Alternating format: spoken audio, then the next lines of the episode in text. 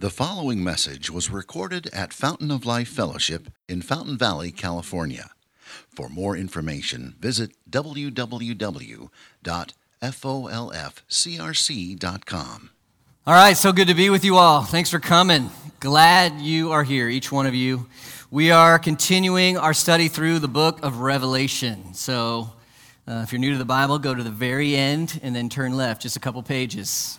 Um, we are going to be in Revelation chapter 21, the moment we've all been waiting for, the moment we're still all waiting for. Revelation 21. We're going to look at verses 1 to 8. Revelation 21, verses 1 to 8. Now, if you don't have a Bible that uh, you understand very well or you'd like a Bible, we would love to give you one of these. So if you need a Bible, just take it home. We'd be glad for you to have it. Uh, all we ask is that you would read it, and we'll be happy. So that's our gift to you. But again, Revelation 21, verses 1 to 8. Let's hear the word of God. Then I saw a new heaven and a new earth. For the first heaven and the first earth had passed away, and the sea was no more. And I saw the holy city, New Jerusalem, coming down out of heaven from God, prepared as a bride adorned for her husband. And I heard with a loud voice from the throne saying, Behold, the dwelling place of God is with men. He will dwell with them, and they will be his people. And God himself will be with them as their God. He will wipe away every tear from their eyes, and death shall be no more. Neither shall there be mourning or crying or pain anymore, for the former things have passed away. And he who was seated on the throne said, Behold, I am making all things new. Also, he said, Write this down, for these words are trustworthy and true. And he said to me, It is done. I am the Alpha and the Omega, the beginning and the end. To the thirsty, I will give from the spring of the water of life without payment. The one who conquers will have this heritage. I will be his God. He will be my son. But as for the cowardly, the faithless, the detestable, as for murderers, the sexually immoral, sorcerers, idolaters, and all liars, their portion will be in the lake that burns with fire and sulfur, which is the second death. This is the word of God. Let's pray. Our Father, we are here because we believe that you are honored as we sit before your word, and because we know that this is how you pursue us, this is how you build us up, this is how you draw us to yourself, this is how you warn us and discipline us, and also comfort us and encourage us. This is how you let us know who you are and what you've done so that we can belong to you.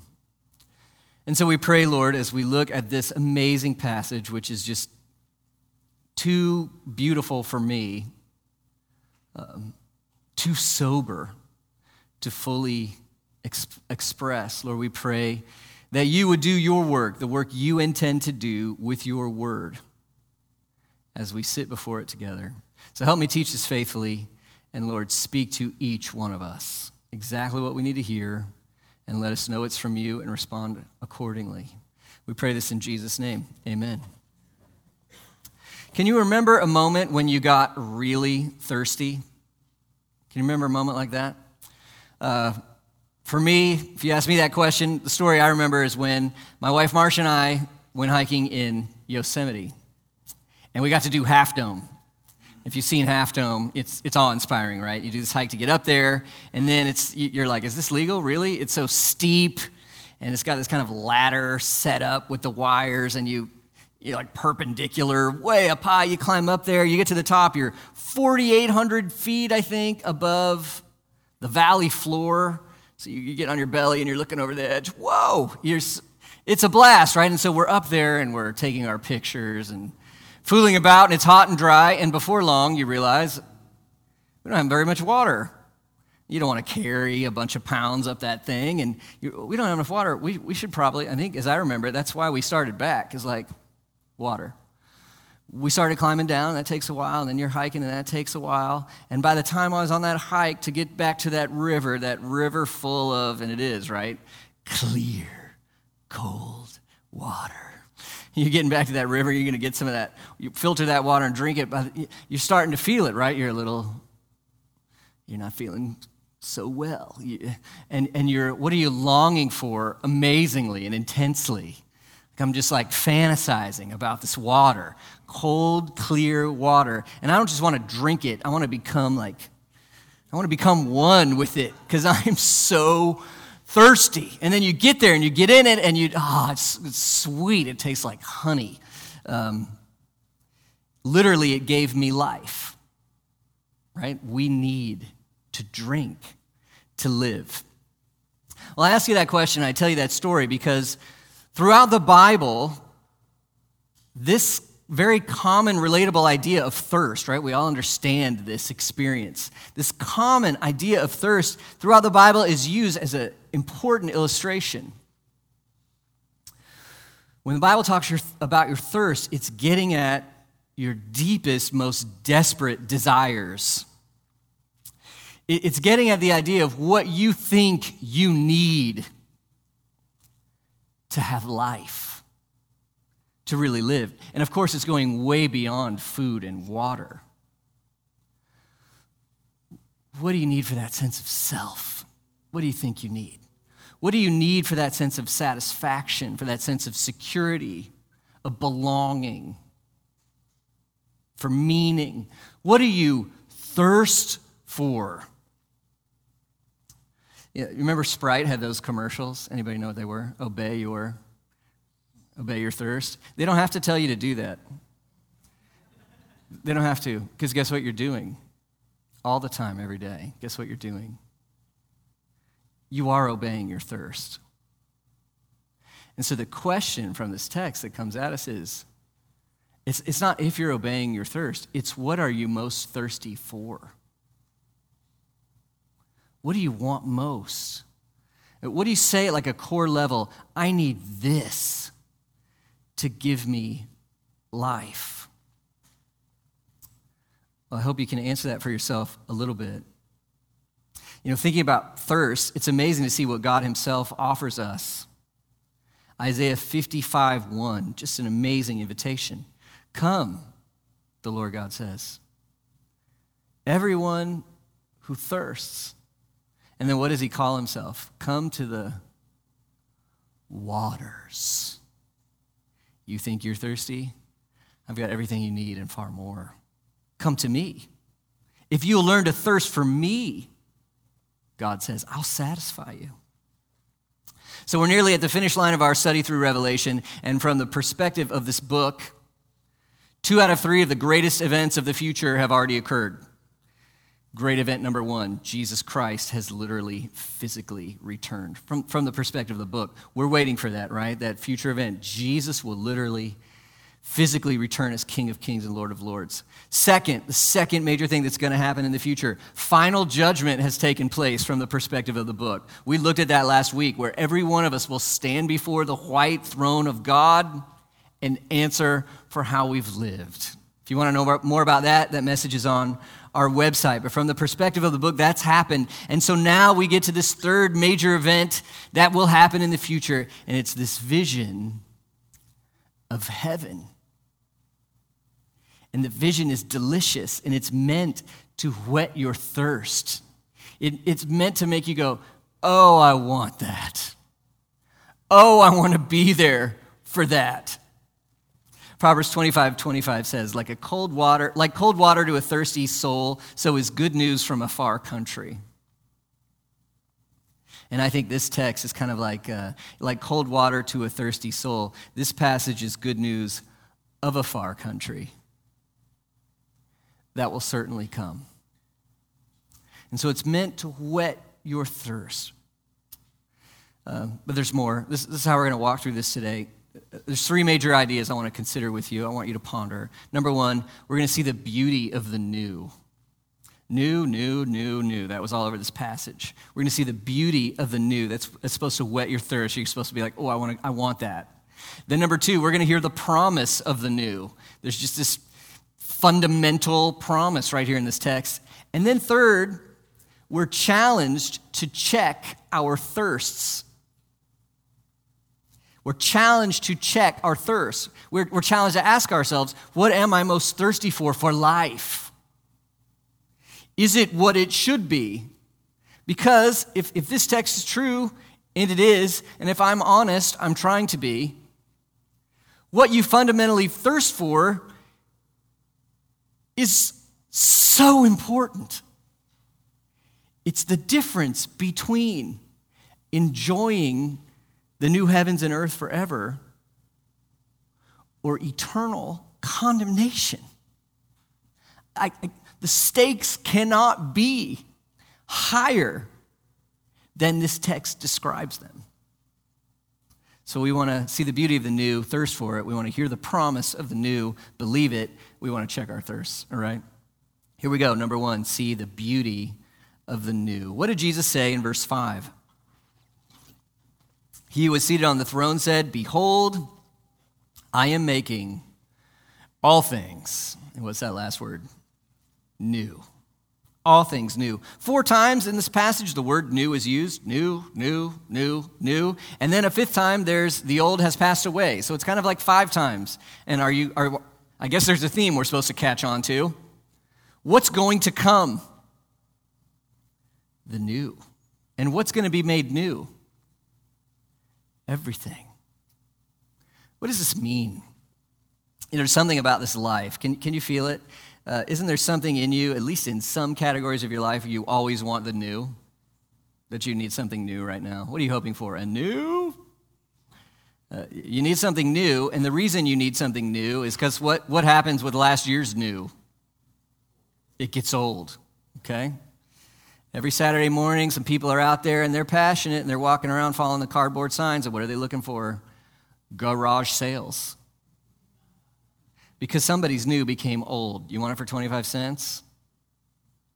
But it's new to somebody else. But guess what will happen? It will become old. It's true with our possessions. Everything in this life, even as new and wonderful it was, it gets old. It turns to trash.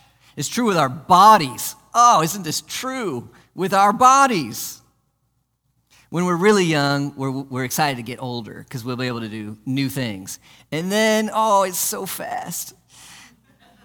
Very soon we're older and we're like, I wish I could stay young. And then we have this weird thing if you're a parent, you like want your kid to do well getting older, but you kind of wish they could stay young too. Any anyone? And it's just like it's passing through our fingers. And and and then we're getting older and we're like, we look in the mirror and we melt, we sag. We don't, we don't, we don't work like we used to. This is God's word, right? From sin, from dust you are, to dust you will return. It might take, hopefully, it'll take a long time. Hopefully, you got 80 good years. Maybe you'll get a ton of years, maybe you'll get less years, but you have an expiration date. And a lot of us can feel that. And so then there's also this there's something about this life, the new gets old. It's not just true with our possessions, our bodies, it's true with our hearts. Have, are you a lost soul looking for satisfaction if you look deep within? And have you tried a bunch of flavors, try to make life meaningful and worth living, to try to be you, try to be someone, to, fi- to try to feel good enough? Think of the things human beings, the things we have reached for and longed for to finally be enough and have enough and know we're okay. It's everything under the sun, and it never works. C.S. Lewis says this. C.S. Lewis says most people, if they had really learned to look into their own hearts, would know that they do want and want acutely something that cannot be had in this world. There are all sorts of things in this world that offer to give it to you, but they never quite keep their promise. And then later in this passage, Lewis says If I find in myself a desire which no experience in this world can satisfy, Lewis says, the most probable explanation is that I was made for another world. It's interesting. I mean, you're thirsty, right? You need to drink water. What's the world have in it? Water. You're hungry, you need to eat. What grows on trees? Food. This world can never satisfy you. What do you need? Another world. Jesus says, I'm making all things new. Uh, smarter people than me tell me there are two Greek words for new. One is an idea of like chronology, like it just appeared on the scene, it's brand new. It's like a time idea of new. But there's another word, and it's the word used in this passage, which is the idea of quality. It's, it's a unprecedented, it's fresh, it's unworn. And the idea is that it's always enduringly new, kind of like God Himself. Do you know He's old, but He's always new? Because He's eternal. He's self sufficient. He has no needs, always ultimate excellence. So it's hard to describe it. I just want to invite you to imagine this with me. Three things that will be in quality new. Number one, a new earth. 2121, I saw a new heaven and a new earth, for the first heaven and first earth had passed away and the sea was no more. So, so what do you think of when you think of heaven? That, that can be a confusing word, in part because we use it to mean different things. So if you, if, you, if you talk about heaven, right, well, you could say the heavens, you could, I guess, mean the atmosphere, the sky. You could say heaven, you could think of the expression of God's presence. Like we've seen visions of heaven, kind of where God is manifested and his creatures are with him. But then that we, we also use the word heaven like this Are you going to go to heaven? It's a good question. What do you think of when I use the word in that way? Are you going to go to heaven? I remember struggling with this a lot as a kid.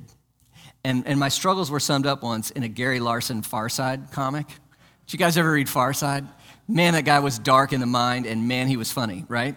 Um, and so he's got this picture of this kind of frumpy, middle aged guy in a bathrobe sitting on a cloud holding a harp, and he's just kind of deadpan. And the quip underneath is, Guess I should have brought a magazine. And, and so you take these illustrations from Revelation and you make them way too literal and you don't unpack them. And you get this idea of like, well, I'll be floating, I guess, and playing a harp. I don't know how to do that. And singing, I'm not a great singer. And I especially don't think the people around me are great singers. And like, I guess it's better than hell. Um, and if that's your view of heaven, I just want to, I want to let you know in all love, you could not be more wrong. You, you, can't, you could not be more wrong. That's, that's not what it is. In fact, when we speak of are you going to heaven, like as a Christian, are you going to heaven? What we mean or what we should mean is, will you be on the new earth? It's an earth. And one thing about the idea of an earth is, you know what an earth is like. You, you live on one. You know what it's like. And God's promise is this earth will be undone in some way. Undone, radically undone, and somehow fundamentally remade. Remade. It'll be all the, all the goodness that this one pointed you to. I mean, this world has some good things in it, doesn't it? The Bible says so. Good, good, good, good, wonderful things. And yet they're all just, this text says, a shadow of the new earth.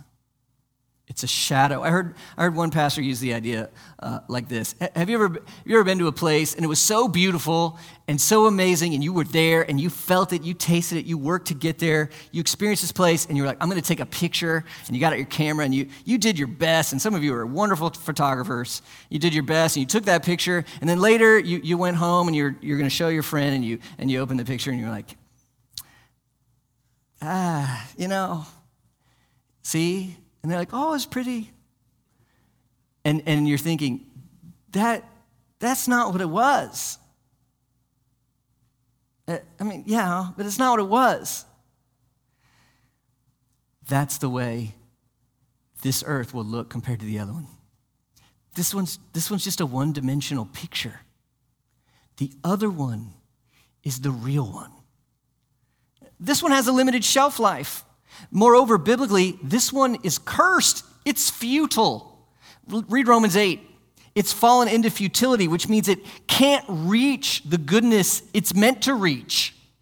And even as good as it, as it is, the goodness is limited. Moreover, there's all, the, there's all the chaos and the brokenness and the tragedy that occurs on this earth. There's the famine, the lack of rain, tsunamis, earthquakes, all the rest. This one's broken, but the same God who made this amazing world out of nothing will renew this world. That's what he promises. You think he's up to it? I, I, think most people believe there's a God who created the world. And I, I just want to, do you realize what you're believing there? How powerful and how wise and how good is that God that could make this and the cosmos and the universe out of nothing? You'll, you'll never have your mind blown. Like when you, when you ponder that and then you start reading scientific books about fine tuning and gravity and stars and ah, poof, mind blown. How strong and wise and good is God? If this is the earth he makes for rebels and enemies to live on, what will he make when he wants to thrill his people? You just, we can't get it, can we? But our hearts are like, oh.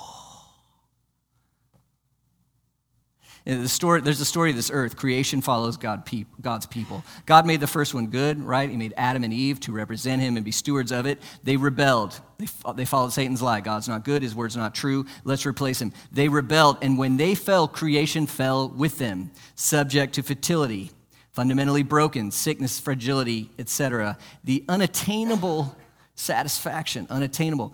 But when God remakes his people, the world will follow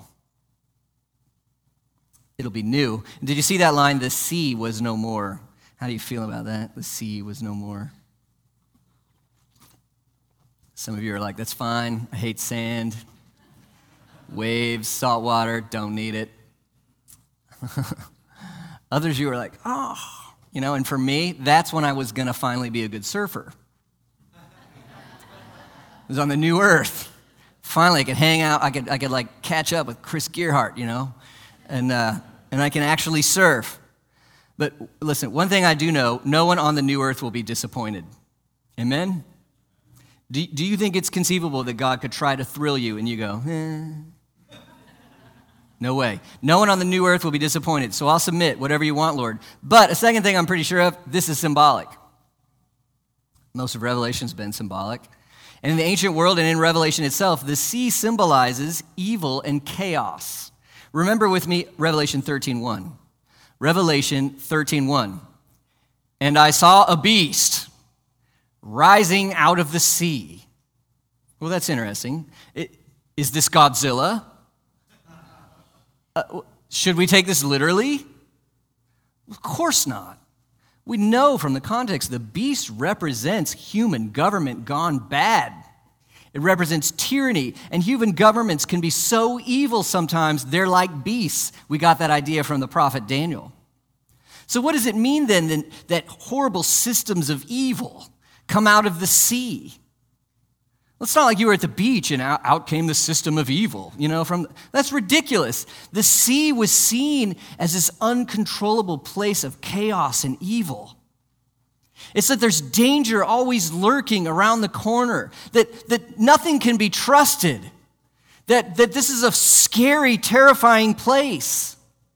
That it's out of control. Doesn't life feel like that sometimes? Evil wins, it's out of control. There's nothing we can do. And if that's what it means, think about this new earth. There's no more sea.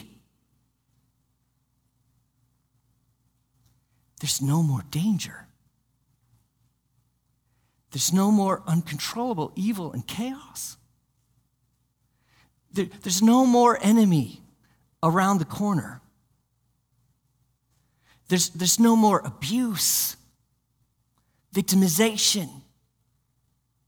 There's no more wreckage on one another's lives.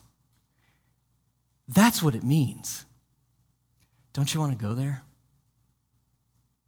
Do you want to go there? No more sea. It's hard to imagine.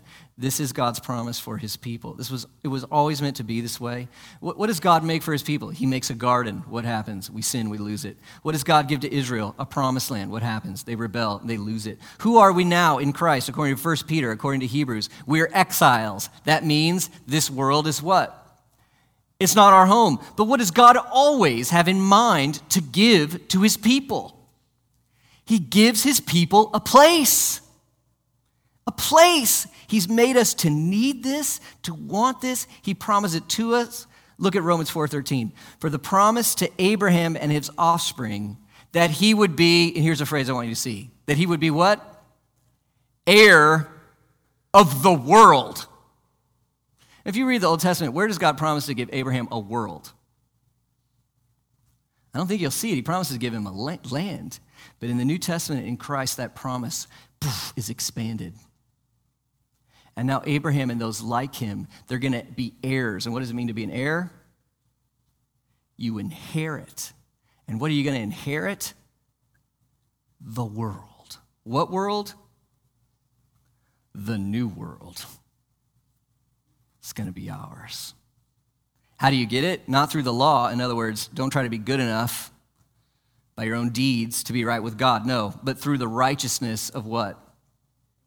If you repent of your sin and you trust Jesus Christ, his life, death, and resurrection to make you right with God, guess what your inheritance is? The new world. What did Jesus say? John 14, 2. In my Father's house there are many rooms. If we're not so, would I, would I have told you that I go? What's Jesus doing? To prepare a place for you. And if I go and prepare a place for you, I will come again and take you to myself that where I am, you may be also. That is pure sweetness. It's pure sweetness. You ever see that silly show? You know, they remake the home and they're like, move the bus, move the bus. Anybody see that show? And so this home was wreckage before, and then there are all these specialty people come in, and whoosh, it's, now it's awesome, and they got the bus in front of it, and the people are waiting in front of the house to see their new house. Move the bus, move the bus. And they move the bus, and then what does everybody do? You know, You know, they just, they're losing it because their house is so great. You ever watch that show and go, oh, I wish I could have a, a house like that? This exceeds that in every way imaginable when we see the new earth and we see it's ours and we get to be there together with Jesus. No more sea. You'll explode for joy. This is God's promise to you. You're supposed to think on this regularly. You're supposed to have this in your pocket. It's supposed to help you emotionally. It's supposed to help you endure through hard times. It's supposed to give you hope when this world seems terrible. You're supposed to know you are inheriting the new earth. It's not a secondary thing, is it? Look, there will be a new people as well. Verse 2 And I saw the holy city, a new Jerusalem, coming down from heaven out of God, prepared as a bride adorned for her husband. Uh, good old John and Revelation, right? Let's take a bunch of illustrations and pop them together. So, first of all, we have a city, and I guess I'm imagining buildings uh, and people. And then the city is dressed as a bride, and that's, you know, is it, they have large white hangings on the buildings? And of course, when you read Revelation literalistically, you will get in trouble. But we've learned, haven't we? How do you read Revelation? Biblically and symbolically. Biblically and symbolically. This city is the city of Zion, mentioned several times in the book. And you could read the story of Zion throughout the whole Bible. King David, the, king after God's own heart, took Jerusalem uh, as the city of the king. Solomon built the temple there. So now this is where the people of God congregate with God through his king, through the priests, through the sacrifices. And so over time, throughout the prophets, Zion begins to represent the people of God. We're the city of God, his people. Here's an example Psalm 125, 1 to 2. Those who trust in the Lord are like, what are we like? Mount Zion. You see the, you see the illustration? Mount Zion, that's where the temple is, literally. But the people of the Lord are like Mount Zion, which cannot be moved, but abides forever. Ultimately, it's, it's God's people that cannot be moved, that abide forever. As the mountains surround Jerusalem, so the Lord surrounds his people from this time forth and forevermore. So when you're seeing the new people, you're seeing what God will do with the church. I just want you to note the importance of the church. We just heard about the end of the world and the coming of the new world, and second on the scene with the coming of the new world is what spotlighted? The church. Friends, how important is the church and the local church as an expression of the church? You know, we realize, right? It's part of our lives here in this world. The church can be so ugly and disappointing sometimes. It can. We can be so hypocritical, divisive, immature, easily tossed by the waves of new philosophies, offended, unforgiving, unwelcoming. Every problem known to man, we have it. Ugly sometimes. And we're looking for that one church that will be holy, kind, radical, bold, winsome, artistic, and welcoming enough and it's hard to find. And you know what the problem is? If I ever did find the perfect church, they wouldn't let me join it because I would ruin it. So we know we have an already not yet experience here, right? That's one way you have to read the New Testament. The things God promises in the end, we don't have them in fullness, but we, but we have them. But we don't have them in fullness, but, but we have them. And we see here God's goal for the church is that his people will fundamentally be, from top to bottom, absolutely gorgeous and radiant. And this is not a wishful thinking kind of hope, this is a certainty. This is who we will be. And did you notice that despite all our flaws, Jesus wants to marry us? He wants to marry us.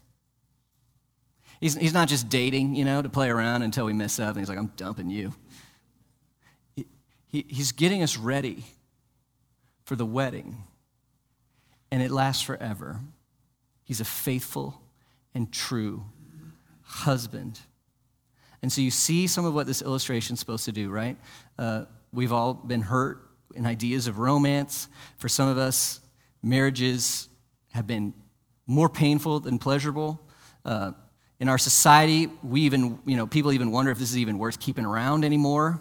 But hold fast to what you know should be in your heart of hearts and see the picture of Christ's heart for his people. It's a picture of love, faithfulness, provision, protection, cultivation, care, intimacy, and pleasure. That's Jesus' intention for us. That's his goal for us. And you know, back to that verse 5 where it says, Behold, I'm making all things new. That verse, making all things new, the, the, the Greek in there is present active. So he's not saying, I'm, I'm just going to do it one day. Obviously, there's an aspect to that where it finishes in culmination. But what he's saying is, I'm in the process of doing it now. And you know where the locus of that is? Where is Jesus making things new now? It's in you. This is where it starts. It's in me. Let me share a couple verses with you. Look at 2 Corinthians 5:17. What happens to someone when they trust Christ? 2 Corinthians 5:20, 5:17. Therefore, if any was is, is in Christ, he's what? A new creation. The old has passed away. Behold, the new has come. It's the same language as in Revelation, and it's talking about you as you convert and turn from your sin and trust to Christ. And so, in one way, we need to ask a confronting question uh, Do I really trust Christ? Is there any evidence in me that I'm new? If no one can see anything about you being new, reset.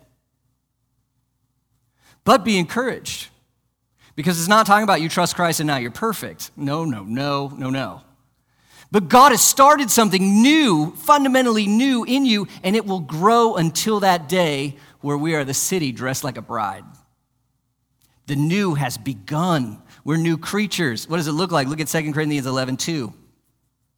Paul's talking to the church. He says, I feel a divine jealousy for you since I betrothed you to one husband to present you as a pure virgin to Christ.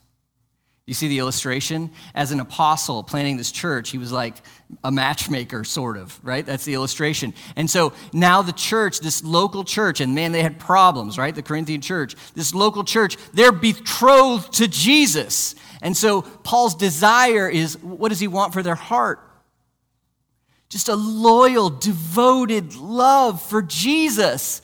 That's what it looks like to be new right? Because on the new earth, what do we look like? a bride. A bride that loves her husband. Newness is this loyal devotion, joy in Jesus. One more picture, look at Ephesians 5. What is Jesus doing in us? Now, now, Paul's starting talking about marriage, counsel for marriage, but really his main point is Christ and what Christ is doing. Look at Ephesians 5 25. Husbands, love your wives as Christ loved the church and gave himself up for her, that he might, look what he's doing, sanctify her. What's Jesus want to do in your life? Sanctify you, make, make you holy. He's having cleansed her by washing of water with the word. He cleansed you through the cross and the word of the gospel and the, the power of the scriptures. And his, here's his goal, verse 27 so that he might present the church to himself in splendor without any spot or wrinkle or any such thing, that she might be holy and without blemish. Jesus is making you new as he is drawing you to loyalty and love to himself. And one day the work will be finished, and we together will be a new people, the city dressed like a bride. And I want you to imagine this with me that on that day when it comes true, can you imagine an existence with no more sin? Have you ever pondered how much sin just impacts even the, the internal meditations of your heart? I've been a pastor a long time. I think I love Jesus. My heart is a dumpster fire sometimes. My mind is wreckage sometimes. And even the work of praying, of confessing, of fighting. Like, how much does sin just in here? I don't even think, we don't even see the deep layers. What about in our, in our interactions with one another? Why is it so easy to offend and be offended all the time? Why are we so insecure with a distance towards one another, a distance towards God? There's this, yeah, we're new, it's begun, we're His people, but sin is just the flesh, it's in there. And can you imagine an existence when all of that is gone? Ugh. You know, part of our problem with satisfaction is our capacity for satisfaction is so limited due to the impurity of sin. And when that's removed, the joy in God and His works and one another will just explode. There will be a new people. We'll inherit a new earth. We'll be fit for it. We'll be a new people. There'll be a new experience with God. We'll see this in verse 3. And I heard a loud voice from his throne saying, Behold, the dwelling place of God is with men. He will dwell with them. They'll be his people, and God himself will be with them as their God. Again, this has been God's promise from the beginning. It's in Genesis. I'll be your God. You'll be my people. And we're getting there. We're getting there. There's downs, there's ups. Finally, Christ comes and, and fulfills it. And then finally, we see the goal. What's the goal? What's, what's the point of Christianity? Sometimes we say forgiveness.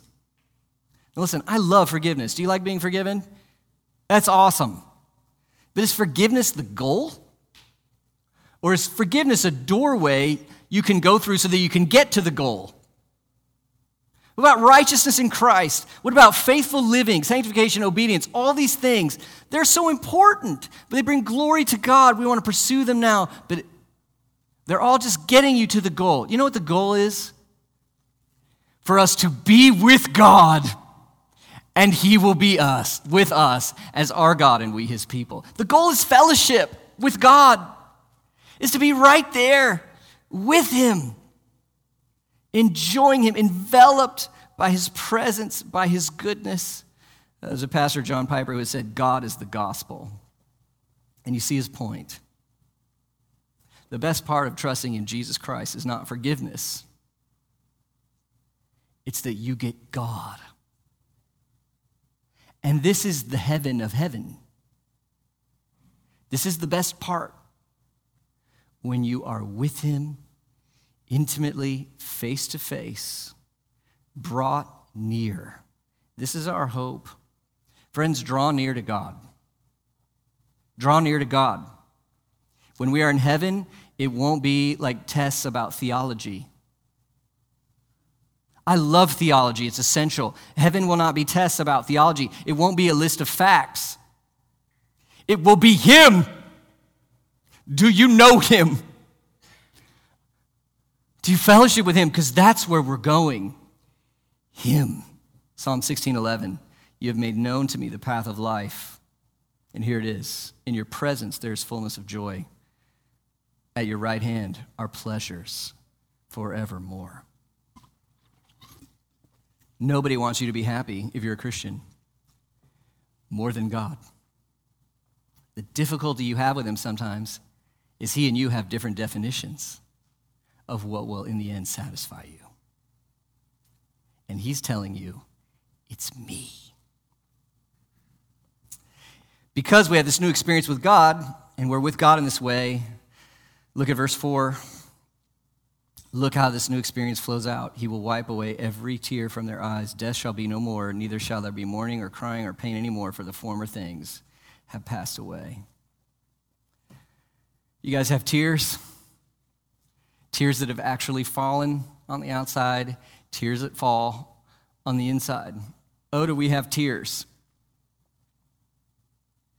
We've felt pain Oh, the sadness, discouragements, failures, evils we have endured, regrets, anxiety, scars of the past, mental, emotional difficulties, the sense of always being the outsider, unwelcome, not enough. So much pain, I can't even scratch the surface. And look at this promise. You know, it doesn't even say the angel will come and wipe away the tear. I guess that would be amazing. Who is going to wipe away every tear? God will wipe away every tear, which means every hurt, He will personally heal. And I heard, heard one pastor say, Could it be that the joy of God wiping away your tears is infinitely greater than the sorrow you ever had in sharing them or shedding them? That, that almost Him wiping it away would have made it worth it. That almost everything sad will come untrue. Did, did you see what happens to mourning, pain, and death? The former things have passed away. That's the old world.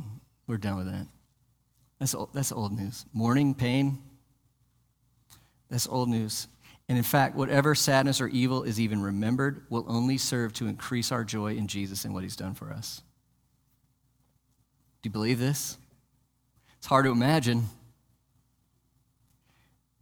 Now let's see the promise. Because there's a new earth, a new people, a new experience of God. Now you're going to see the promise. Look at verse 5 to 6. And he, and he was sitting on the throne and said, Behold, I'm making all things new. And I think he knows that when we hear that, we go, That's hard to believe. It's hard to believe. And then he says, Also, write this down. These words are trustworthy and true. What did he say to you about his own promise? I mean, he doesn't have to do this, but what does he say about his own promise? I promise. He just promised, I promise I'll keep my promise. And then look what he says about himself. And he said to me, first three words, It is done. And we're sitting here reading this going, No, it's not. What does he mean by speaking in the past tense? We talk like this today, don't we? Hey, uh, can you help me set up Sunday morning? Done. What's it mean? I'm so faithful, you can count on me. It's as if it's good as done. That's what God is saying. The new earth, the new people, the new experience with Him are as good as done. He will do it, and He stakes His name upon it. He says, If I don't do this, I'm not God. Look, He said to me, I'm the Alpha, the Omega, the beginning and the end. I can make everything new because I'm the start and I'm the finish. I'm the uncaused one. I'm all sufficient. I'm eternal. I'm faithful and true. The only thing I can't do is lie. I tell the truth. I stake my godness on it. It's going to be new. Why does he talk like this to you? I know why. I think I know why. Because I, cause I don't believe it the first time. it's hard to believe. And God is kind. And He comforts us. And says, let me promise you again. Let me just emphasize it again. I'm staking my whole self on this. This is what I will do. Are you thirsty for this? You want to go? You want to be there?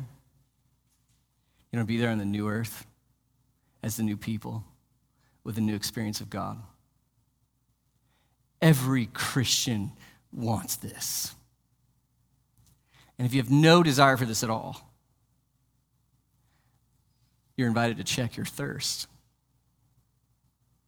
really we're all invited to check our thirst. Because you know, God isn't the only one offering to satisfy your thirst, is He? Do you remember what was said about Babylon? Remember, she's symbolic too, okay? It was uh, economic, cultural systems that just try to get you to love something other than Jesus and follow it. So look at Revelation 17 4. What's this lady holding? The woman was arrayed in purple and scarlet, adorned with gold and jewels and pearls, holding in her hand a golden cup what do you do with things in a cup? You drink it, and it's golden. So, how does that look? Mmm. If you ever read the Chronicles of Narnia, right? Is like the white witch with her potion. Here, drink this. And it tastes good at first, but what is it? It's a cup of what? Abominations, evil, wickedness, sludge, brokenness, lostness. But do you see? She's offering you a drink because you're thirsty. I want to be happy your heart says. And if I just had, ah, and I'll sell myself out for it. So we got to have another boyfriend or another girlfriend and, and, do it in a way that doesn't honor God or His design because I'm longing for my to be someone. I've got to be better than someone else and I've got to show them because I've got people need to see what. Do you see what we do? This thirst is misdirected. So we drink from the wrong cup. And then look at verse 8. It's, it's scary. You get this long list, right? Cowardly, faithless, detestable, murderers, sexually immoral, sorcerers, idolaters, liars. Eight descriptors. And where do all, all the people who practice these things, who pursue these things, where do they go according to the text? They go to hell.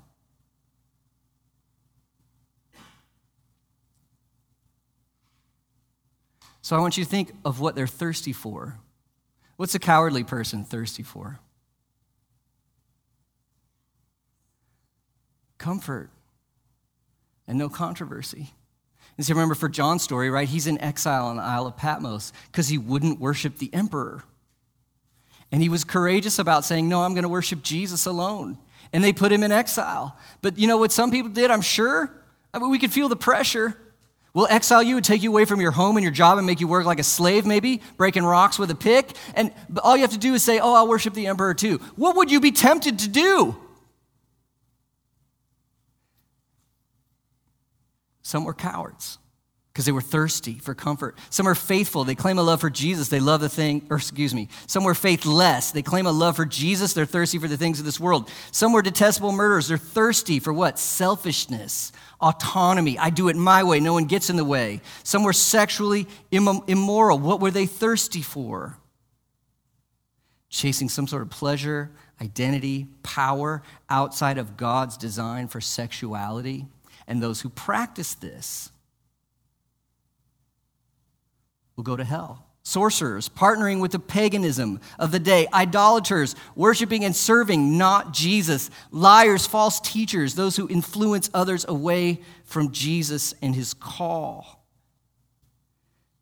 It's a question to check your thirst, isn't it? Isn't there desires behind all of these things? If I just had, you're thirsty for something, drinking from the wrong cup. So, what do you need then? You know, I'm really happy that this text didn't say, to those who have never been cowardly, faithless, faithless, sexually immoral, idolaters, or liars, to those who have never done those things, they can go to the new earth. Because if the text said that, how many of you would go? If this was the law, I just want to make it clear, I would not go. I have had moments of cowardice, moments of brokenness, moments of idolatry. Every sinner has. Who's the only one who never has? Jesus Christ. And so that's why verse 6 says, Who gets the spring of the water of life without payment and for free? To the thirsty. Thirsty for what? Look what Jesus said in John 7 37. Jesus said, If anyone thirsts, let him what? Come to me and drink. Are you thirsty for Jesus? That's the question. That's the question. Are you thirsty for the person of Jesus? If you are, you've put your, it's another picture of real faith, isn't it? You've put your trust in Him. You can know He lived the perfect life to represent you. And through faith in Him, God calls you righteous, not based on your living, but on His. You can know, if you're thirsty for Jesus, He paid for all your sins. Jesus died for my moments of cowardice. Praise His name. And He rose from the dead and those who trust in him legitimately, genuinely, have a thirst for him. And if you have a thirst for him, guess what you will want to put away? I don't want to be cowardly anymore because I'd rather have Jesus than comfort. I don't want to be faithless because I'd rather have Jesus than be in charge of my own life.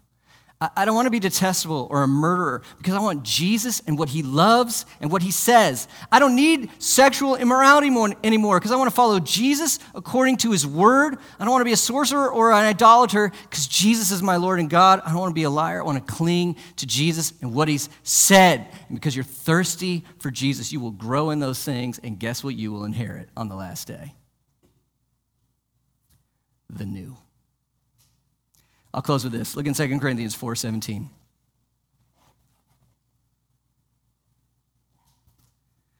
For this light, momentary affliction. Let's take that, let's take that a little bit slow. Who's talking? Paul's talking. If you know anything about his life, it was probably harder than yours. Uh, beaten within death several times, stoned and left for dead uh, large groups of people wanting to murder him. Always dealing with dangers around every corner. Read 2 Corinthians, you'll see it. He tells you about it. Read, read Acts, you'll see it. And, and so, so back up again. What did he say? For this what? Light, momentary affliction. You can say, Paul, how is this light? Well, he would say, well, in a way, it's not light at all. It crushes me, but it's, it's light is a, it's, it's a term of comparison. And so, what I'm doing right now, Paul would say, is I'm comparing my affliction right now with what? This light momentary affliction is preparing for us an eternal. Remember how the first one was momentary? What's the next one? Eternal. Weight of glory. Remember how the first one was light? This one's weight of glory. Beyond all comparison. Do you hear what Paul is saying? The new we will inherit is so wonderful that it will make any of this look like nothing in the end. We have no idea how incredible our inheritance in Christ will be. But we are to ponder that so that in this life we will be thirsty for Jesus and faithful to Him no matter the cost. Amen? Let's be faithful and let's go to the new earth. I'm going to pray. I just want you to know if you have any questions or you want to talk about what it means to know Jesus, be devoted to Him. I would love to talk with you. There's even some church members around you. You can talk to them. They would love to talk with you about what it means to know Jesus Christ. If you'd like, if you'd like uh, some prayer, I'd love to pray with you after the service. But let's pray even now. Devote ourselves to the Lord, our Heavenly Father. We thank you for these incredible promises, Lord. The promise of what you want to do to thrill us is just, it's, it's over the top a new earth, new people, intimacy with Christ in your face, happy forever. Oh God, give us a thirst for you and your promises, and let that show itself in how we live today. In Jesus' name we pray. Amen. Thank you for listening, and we invite you to visit us Sunday mornings here at Fountain of Life Fellowship. For more information, visit www folfcrc.com.